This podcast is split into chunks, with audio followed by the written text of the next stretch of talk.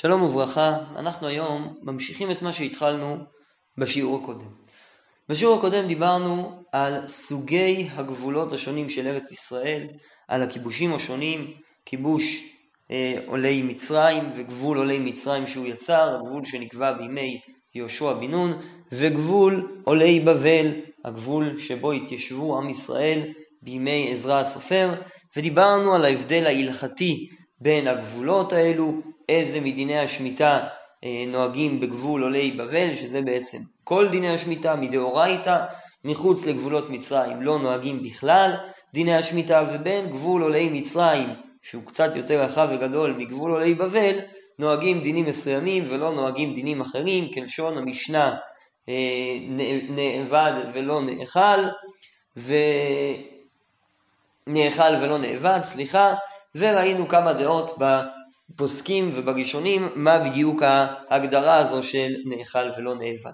התחלנו בסוף השיעור הקודם לברר גם מה הם בדיוק גבולי, גבולות הארץ, שזה בעצם השאלה המעשית החשובה לענייננו, גידול מאיזה מקומות ממדינת ישראל יחשב כגדל בגבול עולי בבל, באיזה מקומות נתייחס לגידול כגדל בין גבול עולי בבל לגבול עולי מצרים, ואילו מקומות מארץ ישראל שאנחנו גרים ונמצאים בה היום נחשבים גם מחוץ לגבול עולי מצרים.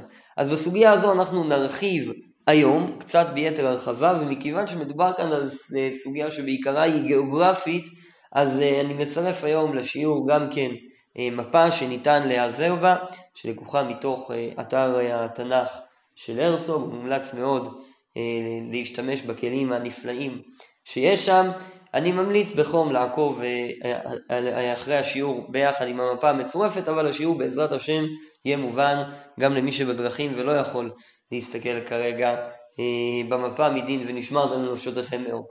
אז נתחיל בברור של גבול עולי מצרים, הגבול היותר רחב, ולאחר מכן נעבור גם לגבול עולי בבל. ובעצם כשאנחנו מסתכלים בתורה אפשר לדבר על שלוש גבולות שונים לארץ, או בתורה שני גבולות ועוד גבול אחד שמצטרף אלינו בימי עזרא הסופר. הגבול הראשון זה הארץ המובטחת, הארץ שהקדוש ברוך הוא הבטיח לאברהם אבינו מנהר מצרים ועד הנהר הגדול נהר פרת, אה, שהיא ארץ מאוד מאוד גדולה ורחבה, כוללת אה, מקומות גם אה, אולי אה, צפון מזרחית לדמשק אפילו, והיא ארץ מאוד מאוד גדולה, וזה בעצם הגבול הראשון, ההתייחסות הראשונה שאנחנו מוצאים לארץ ישראל בתור. הגבול השני זה הגבול שיהושע כובש, ובעצם הגבול הזה נאמר כבר למשה רבנו בספר במדבר, בפרשת מטות, כשהתורה בעצם מתארת בפרק ל"ד את הגבולות שבהם ארץ ישראל ישבו את הארץ שתתחלק לנחלה. ושם כבר מדובר על ארץ יותר קטנה, מדובר שם רק על הארץ שנמצאת מזרחית, מערבית, סליחה, לנהר הירדן, ואנחנו נראה בדיוק את הגבולות שלה בעוד רגע אחד לאחד, גם את הגבול הצפוני, גם את הגבול הדרומי, אה, וגם את הגבולות ממזרח וממערב שהם יחסית יותר פשוטים. זה בעצם התיאור השני של ארץ ישראל אה, בתורה. לאחר מכן, כמובן, כאשר בני ישראל עולים חזרה מן הגולה מבבל ומתיישבים בארץ ישראל בימי שיבת ציון, עזרא ונחמיה, שם באמת יש גבול שונה שלא מתואר בצורה כל כך מפורטת בתורה. עיקר התיאור עליו נמצא בברייתא שנקראת ברייתא דתחומין, שמופיעה גם במשנה, אה, גם בתוספתא, סליחה, גם בירושלמי, ונמצאה אה, לא מזמן גם על כתובת רחוב. אה, כתובה ככה בכתב עברי עתיק, ויש הבדלים בגרסאות ובנסחות, אנחנו לא נתעמק בכל פרטי הפרטים, אנחנו ניגע רק בדברים היותר אה, כלליים שככה מציירים לנו בגדול את גבולות הארץ השונים. אז אנחנו נתחיל עם הגבולות של עולי מצרים. אז קודם כל צריך לומר שישנה מחלוקת גדולה בין הראשונים, האם גבול עולי מצרים שמתואר בפרשת מטות בספר במדבר פרק ל"ד הוא אותה הארץ שריבונו של עולם הבטיח לאברהם אבינו, או שיש הבדל בין התחומים. הארץ שהקדוש ברוך הוא הבטיח לאברהם אבינו על פניו היא הרבה יותר גדולה, מגיעה עד אה, נהר פרת אפילו, הארץ הזאת, קשה מאוד להכניס אותה בפשוטו של מקרא גם בתיאור של הפסוקים בפרשת מטות.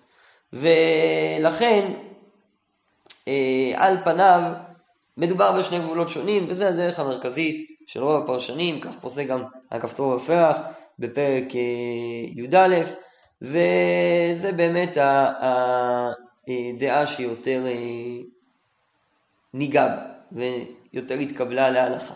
אבל יש גם דעה, חשוב להכיר אותה, שרוצה לטעון שכל הארץ המובטחת לאברהם אבינו היא-היא אותה ארץ שמתוארת בגבול, אה, בפרק, במדבר פרק ל"ד.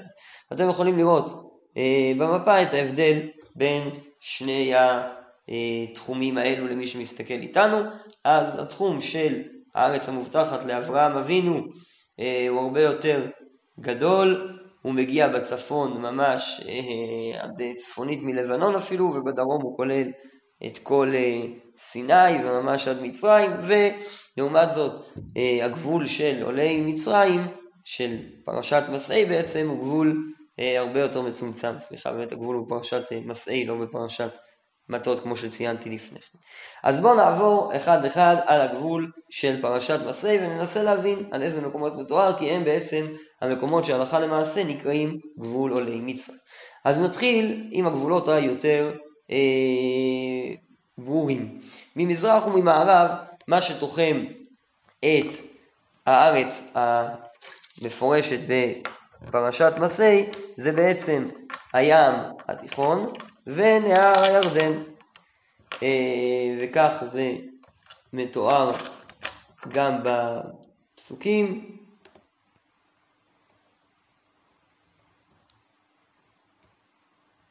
והתאביתם לכם לגבול קדמה, הגבול המזרחי בעצם, וירד הגבול, אני קורא בדילוגים, על כתף ים כנרת קדמה, וירד הגבול הירדנה, והיו תוצאותיו ים המלח. אז בעצם הגבול יורד לאורך הירדן, יש לו איזושהי, אה,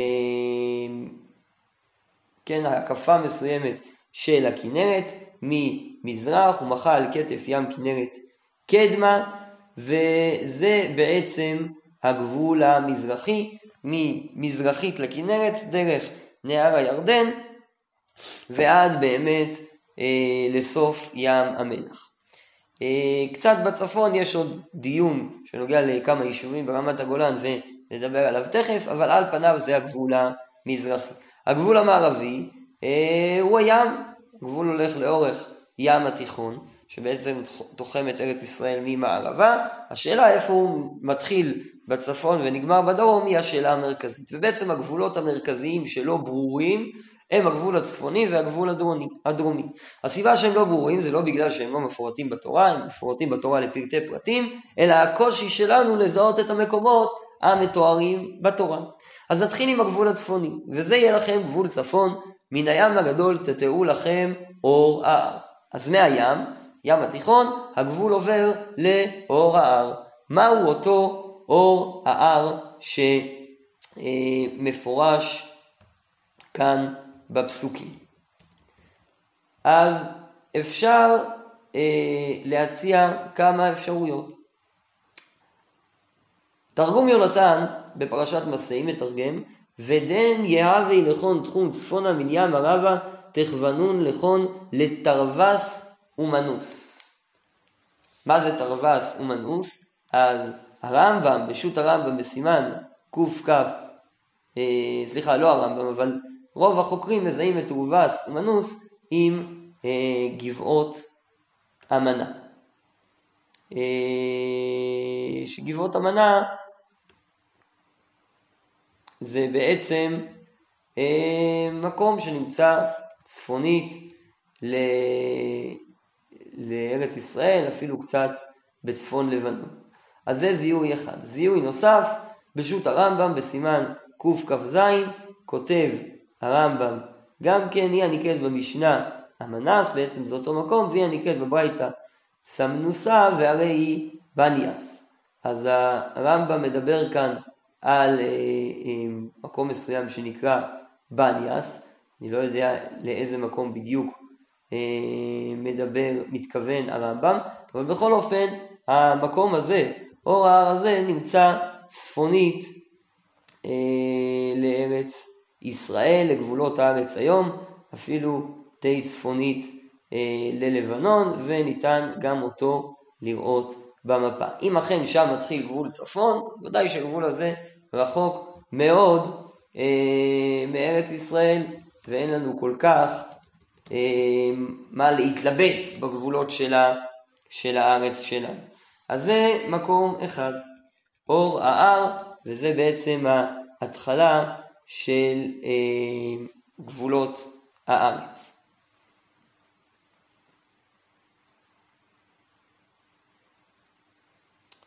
הרש סיגילאו מזהה את, ה, אה, את אור ההר במקום שנמצא ליד טריפולי. אה, אז זה גם כן כל המקומות שמדובר בהם על אה, אור ההר, באדמת קודש זה מזוהה כהר באזור הכפר חמנה, שזה כ-30 קילומטר מביירות, וכל המקומות האלה הם בעצם צפונית מאוד לארץ ישראל, ולכן אין כל כך מה להתלבט בגבולות של הארץ שלנו. אם נמשיך עם הגבול, מאור ההר אומרים הפסוקים בפרשת מסעי, תטעו לבוא חמת.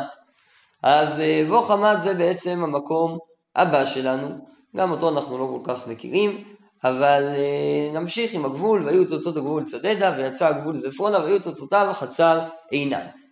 אם נרצה, אז הקו לא עובר כנראה בצורה ישרה לגמרי בין הנקודה הצפון-מערבית, שהיא אור ההר, לנקודה הצפון-מזרחית, שהיא אה, חצר עינן, אבל אם נזהה את שתי הנקודות האלה, יהיה לנו לפחות תמונה מסוימת של הגבול, גם אם לא נזהה בדיוק את כל המקומות האחרים בהם הגבול עובר. אז מהי אותו חצר עינן? אז גם לגבי חצר עינן יש אה, כמה זיהויים. כאשר זיהוי אחד די מקובל, זה בעצם הזיהוי של חצר עינן כקרובה לדמשק. והזיהוי הזה מתבסס על הפסוק ביחזקאל, בפרק מ"ז פסוק י"ז, והיה גבול מן הים חצר עינון גבול דמשק. אה, אז זה הזיהוי בעצם של חצר עינן. וגם את חצר עינן אתם יכולים אה, לראות על המפה. אז איך שלא נעביר את הגבול בין אור ההר לבין חצר עינן, אה, וכמו שאמרנו, הגבול עובר גם כן בלבוא חמת, שהיא גם אה, נמצאת לכם על המפה, וכמו שאנחנו רואים, הגבול עובר באמת צפונית מאוד מאוד למדינת ישראל. אז חוץ מהזיהוי שמזהה אותה כליד אה, דמשק, יש זיהוי נוסף, שהוא הזיהוי שאתם רואים במפה, שהוא אפילו קצת אה, מזרחי יותר מדמשק. אז בכל אופן מדובר כאן על גבול אה, מאוד מאוד רחב שעובר צפונית במקום הרבה יותר רחוק מארץ ישראל של היום. אז הגבול הצפוני הוא פחות נפקמינה לענייננו. נעבור, מה שכן נפקמינה לענייננו בגבול הצפוני, זה החלק המזרחי שלו. כי בחלק המזרחי של הגבול הצפוני הדברים הרבה פחות ברורים, כמו שקראנו לפני כן. כאשר מדובר על הגבול המזרחי, אומרת התורה, והתהוויתם לכם לגבול קדמה מחצר עינן, שזה המקום שעליו דיברנו עכשיו, שנמצא ליד דמשק, שפמה וירד הגבול משפם הר ריבלה מקדם לעין, וירד הגבול מחה על כתף ים כנרת קדמה. אז הגבול עובר בכל מיני מקומות, שהם אה, נמצאים אי שם בצפון ארץ, למשל את ריבלה אתם יכולים גם כן אה, לראות אה, במפה אצלכם. ובדרך מסוימת הגבול מגיע למזרחית אה, לים הכנרת. איפה זה בדיוק מזרחית לים הכנרת? אז זה אה, קשה לדעת. ומכיוון שזה אה, קשה לדעת, אז יש אה, ספק בנוגע לכמה וכמה יישובים ברמת הגולן, שלא כל כך ברור האם הם כן נמצאים בגבול או לא, אבל הלוך למעשה נוהגים בכל היישובים ברמת הגולן באמת אה, להקפיד על אה, דיני שמיטה כאילו הם נמצאים בתוך גבולו למצרים. אז עד כאן בנוגע לגבול הצפוני. הגבול הדרומי מסבך אותנו הרבה יותר. בגבול הדרומי ישנם כמה מחלוקות רציניות. והיה לכם פאת נגב ממדבר צין על ידי אדום, והיה לכם גבול נגב מקצה ים המלח. אז הגבול מתחיל בקצה ים המלח קדמה, זה הגבול הדרום-מזרחי, הנקודה הדרום-מזרחית של ארץ ישראל. והנקודה הדרום-מערבית, והיו תוצאותיו, ונסב הגבול בעצמו נחלה מצרים, והיו תוצאותיו הימה. נחל מצרים הוא הגבול המערבי, הדרום-מערבי. מה זה בדיוק נחל מצרים? אז כאן יש כמה וכמה אה, דעות, שתי, שני זיהויים עיקריים. ברש"י, בפרשת מסי, נחל מצרים מתואר כנילוס. ונחל מצרים היה מהלך על פני כל ארץ מצרים, שנאמר מן השחרור אשר על פני מצרים, הוא מפסיק בין ארץ מצרים לארץ ישראל, וארץ אדום אצלה לצד מזרח, וארץ מואב אה, אצל ארץ אדום בסוף הדרום למזרח. בקיצור, רש"י מזהה את נחל, נהר מצרים, נחלה מצרים, עם ים, עם, אה, לא ים סוף, סליחה, עם הנילוס. וכך גם בתרגום יונתן, ויקיש תחום מקיסם לנילוס דמצרי. אז זה זיהוי אחד, הנילוס. ולפי זה הגבול באמת מגיע בנקודה מאוד מאוד דרומית של ים התיכון. לעומת זאת, ברס"ג, ורוב החוקרים קיבלו את דעתו, גבול מזוהה, נחל מצרים מזוהה כוואדי אל עריש, כך רס"ג מתרגם. ויש הבדל גדול בין שני הגבולות האלו, כי הם קשורים לחלק גדול מאוד בסיני. אבל, שוב פעם, לעניין ארץ ישראל, שתי הנקודות הללו הן מחוץ לארץ ישראל כיום. כשמדינת ישראל שלטה גם בסיני, אז זה עורר דיון על כמה וכמה חלקים בסיני. אבל גם כאן, בדרום כמו בצפון, או סליחה, בדרום בניגוד לצפון, מאוד משמעותי לנו איפה הגבול עובר. מה בדיוק המסלול שהגבול עושה מדרום ים המלח לוואדי אל-עריש או לנחל מצרים. כי המסלול הזה עובר בתוך התחומים של ארץ ישראל כיום. והשאלה, האם יש חלקים בערבה, בדרום הנגב, ליד אילת, שהם מחוץ לגבול הזה של עולי מצרים, או לא. ובשביל זה אנחנו נצטרך לגעת בנקודה הכי דרומית שמוזכרת. ובפסוק ד' בפרק ל"ד התורה מתארת באמת את המסלול שעושה הגבול מים המלח עד לנחל מצרים. ונסב לכם הגבול מנגב למעלה עקרבים. אז הגבול עובר דרומית למקום שנקרא מעלה עקרבים. מהו אותו מקום שנקרא מעלה עקרבים? אז הרס"ג אנחנו נתחיל מהדעה הכי מרחיבה, אם כי הדעה הכי פחות מקובלת. הרס"ג מתרגם אל עקבה. והרב טיקוצ'ינסקי בעיר הקודש והמקדש מבין שאותו אל עקבה זה בעצם עקבה של היום, שהיא נמצאת צמוד לאילת כידוע. וכך הוא כותב בעיר הקודש והמקדש, חלק ג' והשלמה לפרק י"ט, מכיוון שמעלה הקרבים הוא קצה גבול הדרומי. עלינו לדעת כל עיקר היה הוא מקום מעלה הקרבים. ובאיזה ספרים גיאוגרפיים וגם באיזה מפות מסומנת מעלה הכרמים לא רחוק אה, מהקצה הדרומי של ים המלח. 23, 40, 50 קילומטר, אבל אומר הרב טיקוצ'ינסקי במקרא מפורש שהוא על יד ארץ אדום, שזה רחוק הרבה יותר מים המלח. זאת אומרת, על יד אילת היא רחוב אשר על שפת ים סוף, הנקרא בזמננו ים עקבה. ואומנם לזה אנו שומעים לרבנו סעדיה, גאון, שהוא מתרגם מעלה הקרבים עקבה, והביאו גם בספר תבואות הארץ. ואם באמת ככה אנחנו מבינים, אז בעצם הגבול מים המלח עושה ירידה חדה דרומה, די על הגבול של ארץ ישראל כיום, מגיע עד לעקבה לאלעד ועולה בחזרה עד לוואדי אל-עריש, או הולך עד לנילוס לאורך סיני. בכל אופן, הגבול הזה בוודאי כולל את כל תחומי ארץ ישראל היום.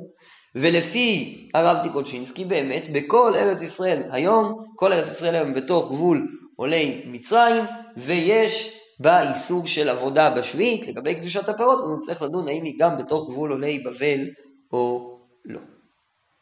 רש"י מזהה בצורה שונה.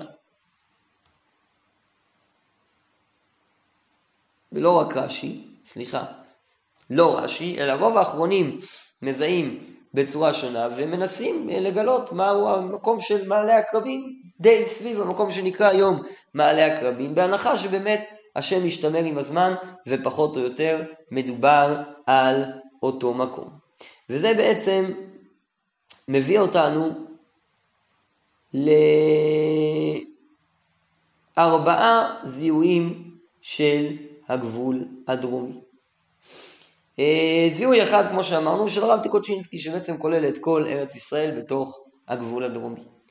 שני זיהויים נוספים מופיעים בספר, אחד מהם מופיע בספר אדמת קודש, שזה הגבול הכי מצמצם בעצם, אה, והוא טוען שהגבול עובר צפונית למצפה רמון.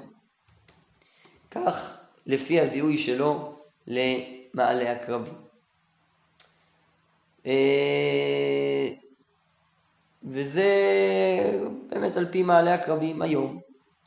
זיהוי נוסף של הרב קנייבסקי בדרך אמונה, וזה שמופיע גם בספר תבואות הארץ, וזה הזיהוי שהיום מאמצים אותו בבד"ץ של העדה החרדית, והרב טיקוצ'ינסקי טוען, טוען דבר מעניין. דברים מופיעים בדרך אמונה, בביאור הלכה, בהלכות תרומות, פרק א', הלכה ז', הוא טוען שכל ארץ ישראל בגבול הדרומי נסמכת על נחלים. באדמת קודש, אה, סליחה, ובעניין גבול דרום בזמננו. ראיתי מה שכתבו בזה המלקטים האחרונים, ראיתי שכל דבריהם הם השערות נסמכות על שמות ערביים שקוראים למקומות ההם, ובאמת, לפי השמות הערביים, השמות המקובלים היום בארץ ישראל, מעלה הקרבים מצפונית למצפה רמון. אבל בדרך אמונה אה, הוא מביא שהגבול צריך לרדת עם נחל מסוים. כי הרי הגבול מתגלגל מהירדן למערב. וראיתי במפה, כך כותב הרב קנייבסקי, שיש שם נחל שקוראים נחל צין, והוא מתחיל סמוך לקצה ים המלח, ונמשך עד נחל מצרים, ובעצם יש אמנם כמה הפסקות בנחל צין, אבל אם נחל צין הולך הרב קנייבסקי, ואז הגבול יוצא קצת מרחיב יותר, ובקצת יותר דרומית מהגבול של האדמת קודש. אז זה בעצם הזיהוי השני והשלישי, שני הזיהויים האלו שהם הזיהויים היותר מקובלים. זיהוי נוסף, רק נזכיר אותו, אה, מופיע ברמב"ם, בהלכות קידוש החודש, פרק י"ח, הלכה ט"ז, הרמב"ם שם דן בעניין אחר, בעניין גבולות הארץ, לגבי יום טוב שני של גלויות, אבל כמו שנראה גם במקומות אחרים, יש כיוון די נרחב בין החוקרים והראשונים והאחרונים לומר שאין הבדל בגבולות הארץ. באותן גבולות הארץ שנכונות לגבי קידוש החודש, הן נכונות גם לגבי אה, דיני קדושת הארץ וגם לגבי הבאת גט מחוץ לארץ ועוד, ועל פניו זו באמת ההבנה הפשוטה שחוץ לארץ זה אותו מקום בכל אה, סוגיה וסוגיה. ואם ניקח את ההנחה הזו ונקרא את הרמב"ם בהלכות קידוש החודש פרק י"ח הלכה ט"ז, נראה שהרמב"ם לא מדבר איתנו על מקומות ועל זיהויים, אלא מדבר על קווי רוחב שאנחנו מכירים מכדור הארץ אה, כמו שאנחנו מסתכלים עליו במפות היום. וכל אלו הדברים בשהיו המדינות שבמערב ושבמזרח מכוונות, כגון שהיו נוטות לצפון העולם מ-30 מעלות עד 35 מעלות. זה הגבול הצפוני והדרומי. אבל אם היו נוטות לצפון יותר מזה או פחות, משפטים אחרים יש להם, שהרי אינן מכוונות כנגד ארץ ישראל. אז משמע מהרמב"ם שהגבול הדרומי הוא בקו רוחב 30 והגבול הצפוני הוא בקו רוחב 35. ויש אה, דנו, מי שרוצה, הרב אריאל בהרחבה דן בשו"ת אוהלה של תורה בגבול הזה, אבל מצאתי מאמר של הרב רבינוביץ' מאמר שהוא כתב לשאלת זיהוי גבולה הדרומי של ארץ הארץ לעניין שמיטה, ושם הוא טוען שאי אפשר ללמוד בכלל מההלכות הללו. כיוון שהרמב"ם מדבר כאן על הלכות קידוש החודש, שהן באמת הלכות שתלויות באסטרונומיה, ולגביהן השאלה באיזה מיקום בקווי הרוחב אתה נמצא היא שאלה משמעותית, אז שם הרמב"ם משתמש במושגים של קווי רוחב. אבל לגבי הלכות שביעית ומצוות התלויות בארץ, הרמב"ם מתייחס לגבול כמו כל הדעות האחרות, ומנסה לאתר את הפסוקים שכתובים בפרשת מסעי, ובעצם אפשר לסכם ולומר שיש לנו ארבע אה, דעות. כשבעצם ההשלכה העיקרית שלהם זה באמת הגבול של הערבה הדרומית. לפי הרב טיקוצ'ינסקי, כל הערבה הדרומית היא נכללת גם כן בגבולות ארץ ישראל, כמו שראינו שהגבול מגיע באילת. אבל לפי הפירושים האחרים, ממקום מסוים אה, דרומה, באמת אה, כבר לא נכלל בגבולות עולי מצרים. והלוכה למעשה נחלקו בזה האחרונים. והדבר תלוי בכמה וכמה אה, שאלות. בספר מלכים בפרק א', בפרק ט', סליחה, בפסוק כ"ו, מתואר לנו ששלמה המלך שלט גם באילת. ואני עשה המלך שלמה באל ציון גבר אשר את אלות על שפת ים סוף בארץ אדום. אז שלמה שלט גם באילת. וקודם כל, כמו בכל מקום, גם כאן עולה שאלת זיהוי המקום. האם אלות היא אותה אילת? הרב ישראלי בארץ חמדה, ד' ח', סובר שזו לא אותה אילת. אבל רבים אחרים, הציץ אליעזר ועוד, סוברים שכן מדובר על אילת של ימינו. אלא ששלמה המלך אמנם כבש את אילת אולי, אבל הוא לא כבש את כל גבול עולי מצרים. ונשאלת השאלה האם כבישה של דברים נוספים בפני גבול עולי מצרים תכיל עליהם קדושה, ואולי לפני זה צריך שאלה עוד יותר אה, אה, משמעותית, האם הכיבוש של מקומות שנמצא מחוץ לגבול עולי מצרים מקדש אותם או לא? אם ניקח את שיטת הרב טיקוצ'ינסקי אז זה גבול עולי מצרים, אבל אם ניקח את השיטות האחרות אז החלקים האלה בכלל לא בגבול עולי מצרים. בנוגע לסוריה ראינו שדוד כבש אותה לפני שהוא כבש את כל הארצות האחרות והיא לא התקדשה. האם אותו דבר נכון גם לגבי אילת? והשאלות האלו נותרו לא כל כך פתורות, הן נתונות במחלוקת בין האחרונים. בעניין יום טוב שני, רבים כותבים להקל, ולא לנהוג יום טוב שני באילת, כך בציץ אליעזר ועוד, אבל יש גם מחמירים. והשאלה הזאת היא נפקא מינה גם לדיני השמיטה בהם אנחנו עוסקים אצלנו.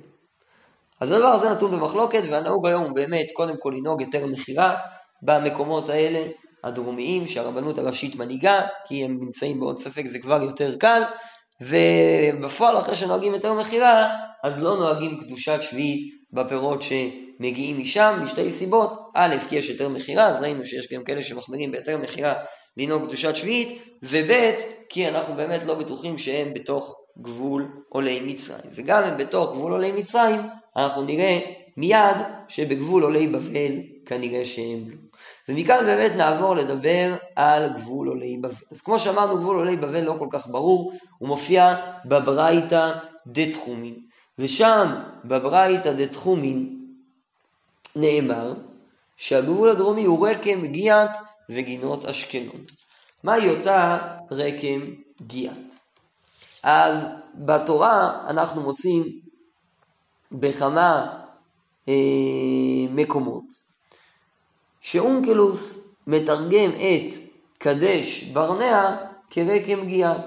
כך למשל בפרשה שלנו, אפילו, ובמקומות נוספים, למשל במדבר, פרק ל"ב, פסוק ח', כועסו אבותיכם בשולחי אותם מקדש ברנע לראות את הארץ, אונקלוס מתרגם כדין עבדו אבותיכון, כאן שלחית יתאון מרקם גיאה למכזי ית אה, וכך גם בספר דברים בכמה מקומות, פרק א' פסוק י"ט, פרק ב' פסוק י"ד, פרק ט' פסוק כ"ג, בקיצור זה דבר שהולך וחוזר. ולפי זה באמת הגבול נמצא בקדש ברנע, שזה באמת נקודה מאוד מאוד אה, דרומית יחסית. לעומת זאת, ביוסף בן מתתיהו כאשר הוא מתייחס לגבולות הארץ, או לעיר רקם, הוא כותב, ורקם, שהוא היה מלך מדיין, אשר שמו היה כשם העיר, המרכז והבירה של כל ערב, אשר עדיין נקראת על ידי האומה הערבית בשם עיראקם, על שם המלך שבנה אותה, אבל היוונים כינוה פטרה. ולכן, לפי יונתן בן עוזיאל, הגבול עובר בפטרה, שזה מקום קצת אה, יותר מזרחי. אה,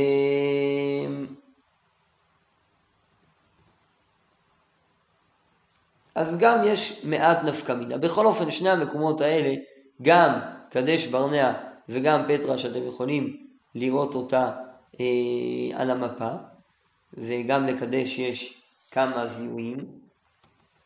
שניהם לא כל כך דרומיים כמו אילת. אז אם אנחנו נסביר באמת שגם גבול עולי מצרים עובר יחסית צפונית, כמו הרב טיקוצ'ינסקי, או כמו אה, באדמת קודש, אז באמת אין כל כך הבדל בין גבול עולי מצרים לגבול עולי בבל. בגבול הדרומי, כמובן שבגבול הצפוני אין שום קשר ביניהם.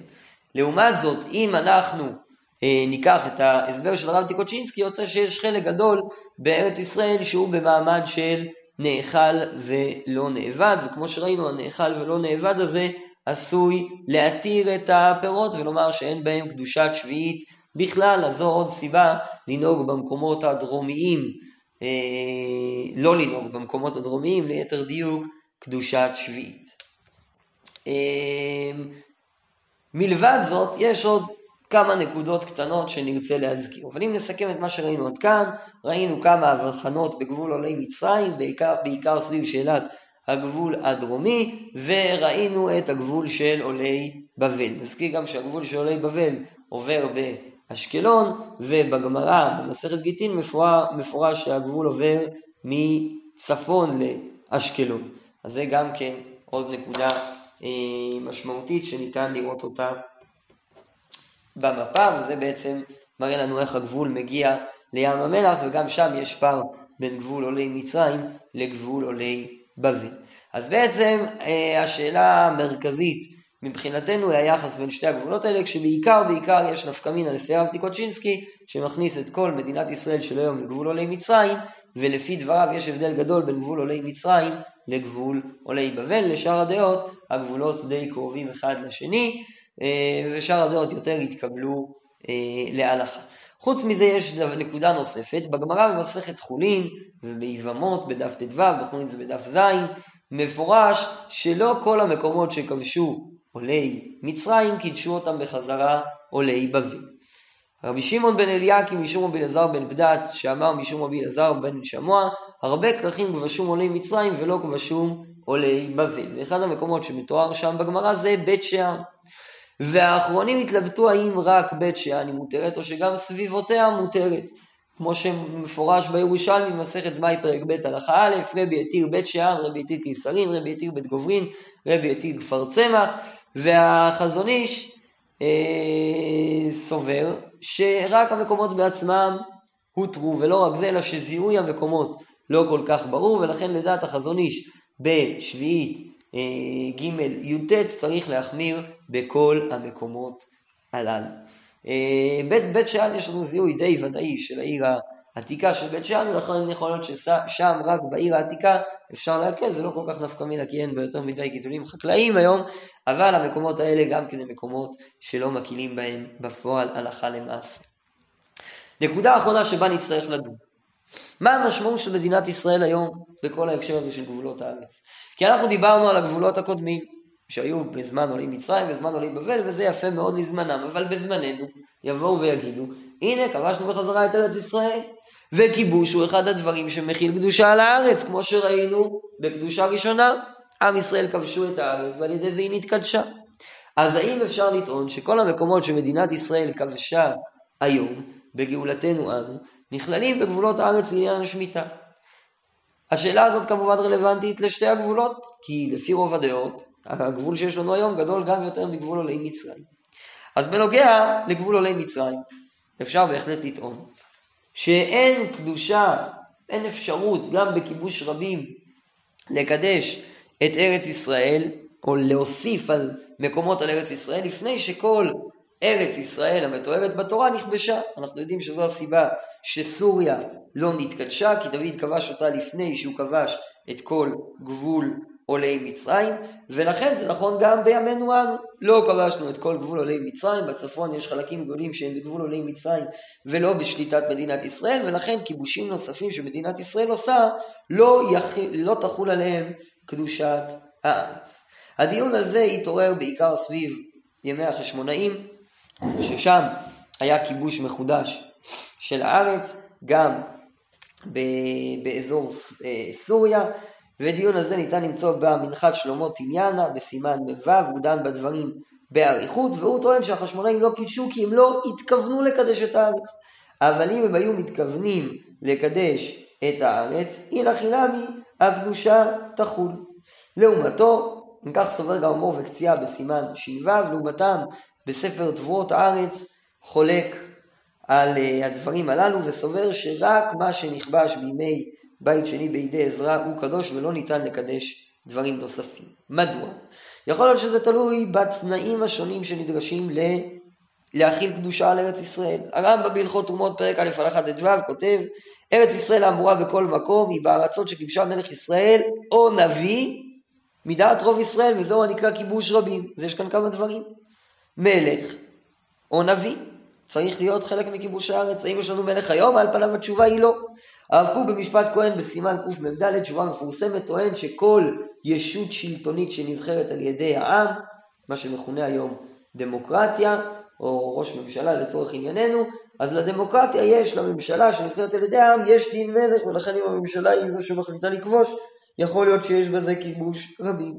אז ייתכן שלפי זה אפשר גם היום להכיל קדושה על ידי כיבוש רבים. במאירי, מסכת חגיגה, דף ג' עמוד ב', מפורש שכשעלו בימי עזרא קידשו את הארץ בשתי תודות ושיר. זה דבר שמפורש לגבי קדושת האזהרה במשניות, שצריך לקדש אותה בשתי תודות ושיר, אם רוצים להרחיב את גבולות האזהרה, אבל זה לא כתוב בשום מקום לגבי ארץ ישראל, ובמאירי עצמו יש מקומות שסותרים ומשמע מהם להפך, שלא צריך לקדש את הארץ בשתי תודות ושיר, אבל בעצם השאלה היא האם צריך מעשה כיבוש. מעשה קידוש, סליחה, של הארץ, מלבד הכיבוש שלה. כי גם כבשנו היום את הארץ, מעשה קידוש לא נעשה. ולכן בפועל קשה לומר שהכיבוש של אה, ארץ ישראל היום ישפיע ויחשב כמכיל את קדושת הארץ, אה, בעיקר מכיוון שהסיבות שמנינו כאן, א', שהוא נעשה לפני כל הכיבוש של גבול עולי מצרים, דבר שני, הוא לא נעשה על ידי מלך, או יש לדון האם הוא נעשה על ידי מלך או לא, ודבר שלישי, יכול להיות שצריך גם מעשה קידוש מלבד הכיבוש שבעצמו. אז נגענו בגבולות הארץ השונים, ועכשיו אנחנו מבינים קצת יותר טוב, כשאנחנו הולכים למכולת ורואים שמשהו מגיע מהערבה הדרומית, מה ההשלכה של זה לעניין השמיטה. בעצם אנחנו יודעים שהמקום הזה נמצא במחלוקת. בין האחרונים, האם הוא בגבול עולי מצרים, לפי הרב טיקוצ'ינסקי כן, לפי שאר רוב הדעות לא, ולכן אפשר בהחלט להקל בו אה, יותר, וגם לפי הדעות שהוא נמצא בגבול עולי מצרים, לא ברור, או אפילו ברור שהוא לא נמצא בגבול עולי בבל, וזה הסוגיה בצורה כללית. כמובן שבצורה יותר פרטית, בכל מקום לעניין העבודה בקרקע, אם מותרת או אסורה, צריך עיון הרבה יותר גדול, מכיוון שא', איסור העבודה הוא איסור אה, יותר חמור, שמפורש בצורה הרבה יותר מפורשת בתורה, ודבר שני, גם שם כל מקום הוא לעניינו, צריך לגבול, לבדוק האם הגבול כן עובר בו או לא עובר בו, יש מקומות שהדיון על הגבול בהם הוא הרבה יותר אה, אה, יורד לפרטי פרטים ממה שאנחנו עשינו כאן, אנחנו נגענו בדברים בהרחבה, ואני מקווה שהדברים בצירוף המפה המצורפת באמת מספיק מובנים וברורים.